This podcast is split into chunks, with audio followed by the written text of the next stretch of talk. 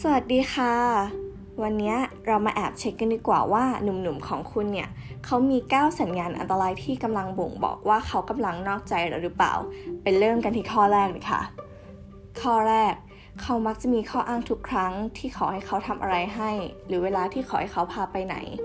ข้อสังเกตนะคะ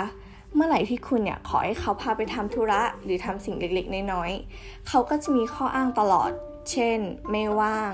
หรือว่าติดงาน ซึ่งเป็นถ้าหนักกว่านั้นนะคะ คือเขาอาจจะถึงขั้นเดินหนีหรือว่าไม่ก็ตัดสายเราไปเลยก็ได้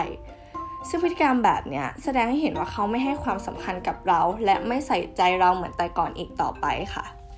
ข้อที่2นะคะคือเขาจะชอบประชด ชอบชวนทะเลาะ ข้อสังเกตนะคะ คือถ้าเราพูดทำหรือทำอะไรที่แบบไม่ถูกใจ เขาก็จะเริ่มประชดประชันชวนทะเลาะ ไม่ว่าจะเป็นเรื่องเล็กๆ ก็ตาม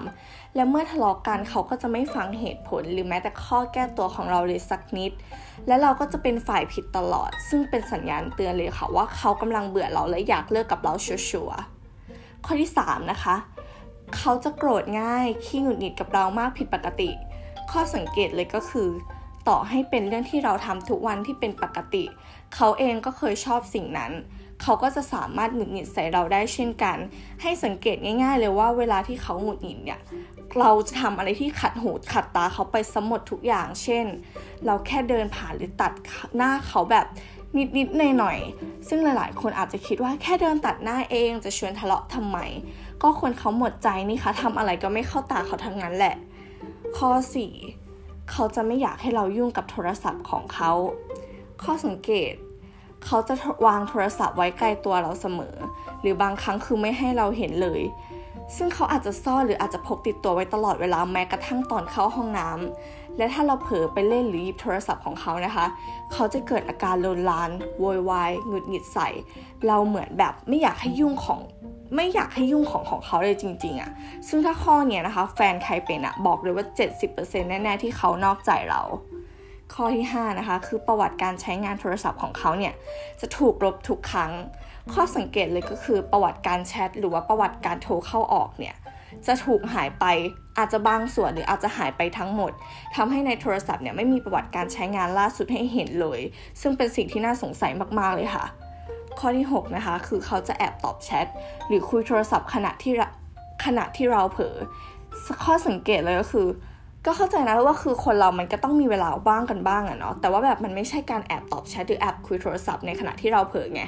เช่นเราอาจจะยุ่งยุ่งกับการทำแบบธุระภายในบ้าน หรือตอนที่เรากำลังนอนหลับ เขาก็จะแอบเล่นโทรศัพท์รับหลังเราทุกครั้งบางทีถึงขั้นยิ้มน้อยยิ้มใหญ่ในโทรศัพท์เลยด้วยนะ บอกเลยว่ามีพิรุษสุดๆข้อที่ 7 เขามักจะไม่พูดคุยหรือแชร์ความคิดเห็นกับเราเหมือนแต่ก่อน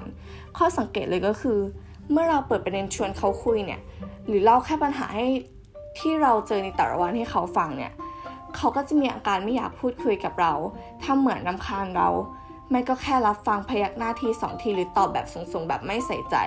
แต่ที่หนักคือเขาอาจจะเดินหนีเราไปแบบดื้อๆเลย ซึ่งสัญญาณเตือนในข้อนี้มี 2 แบบ อย่างแรกคือเขาอาจจะงอนเราก็คือให้รีบไปงอซะ กับแบบที่ 2 คือเขากำลังจะเบื่อเราและอยากเลิกกับเรานั่นเองค่ะ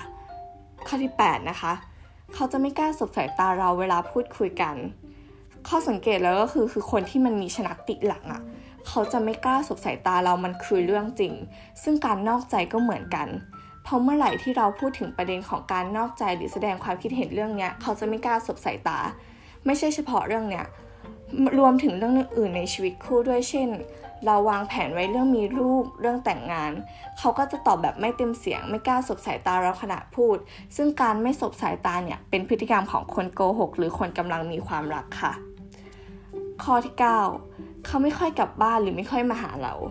ข้อสังเกต ถ้าเมื่อก่อนเขามาหาเราทีๆไม่ว่าจะเป็นวันหยุดหรือแม้กระทั่งวันธรรมดา เขาก็ยังเจียดเวลามาหาเรา หรือกลับบ้านตรงเวลาทุกวัน แต่ตอนนี้เขากลับไม่ค่อยมาหาเราหรือไม่ค่อยกลับบ้าน และมักจะมีข้ออ้างเสมอเวลาเราถามว่าเมื่อไหร่จะมาหา ซึ่งถ้าหนักหน่อยอาจถึงขั้นทะเลาะกกันใหญ่โตเลยก็ได้นะ ฉะนั้นถ้าแฟนใครเป็นในข้อนี้บอกเลย เขากำลังมีคนอื่นชัวร์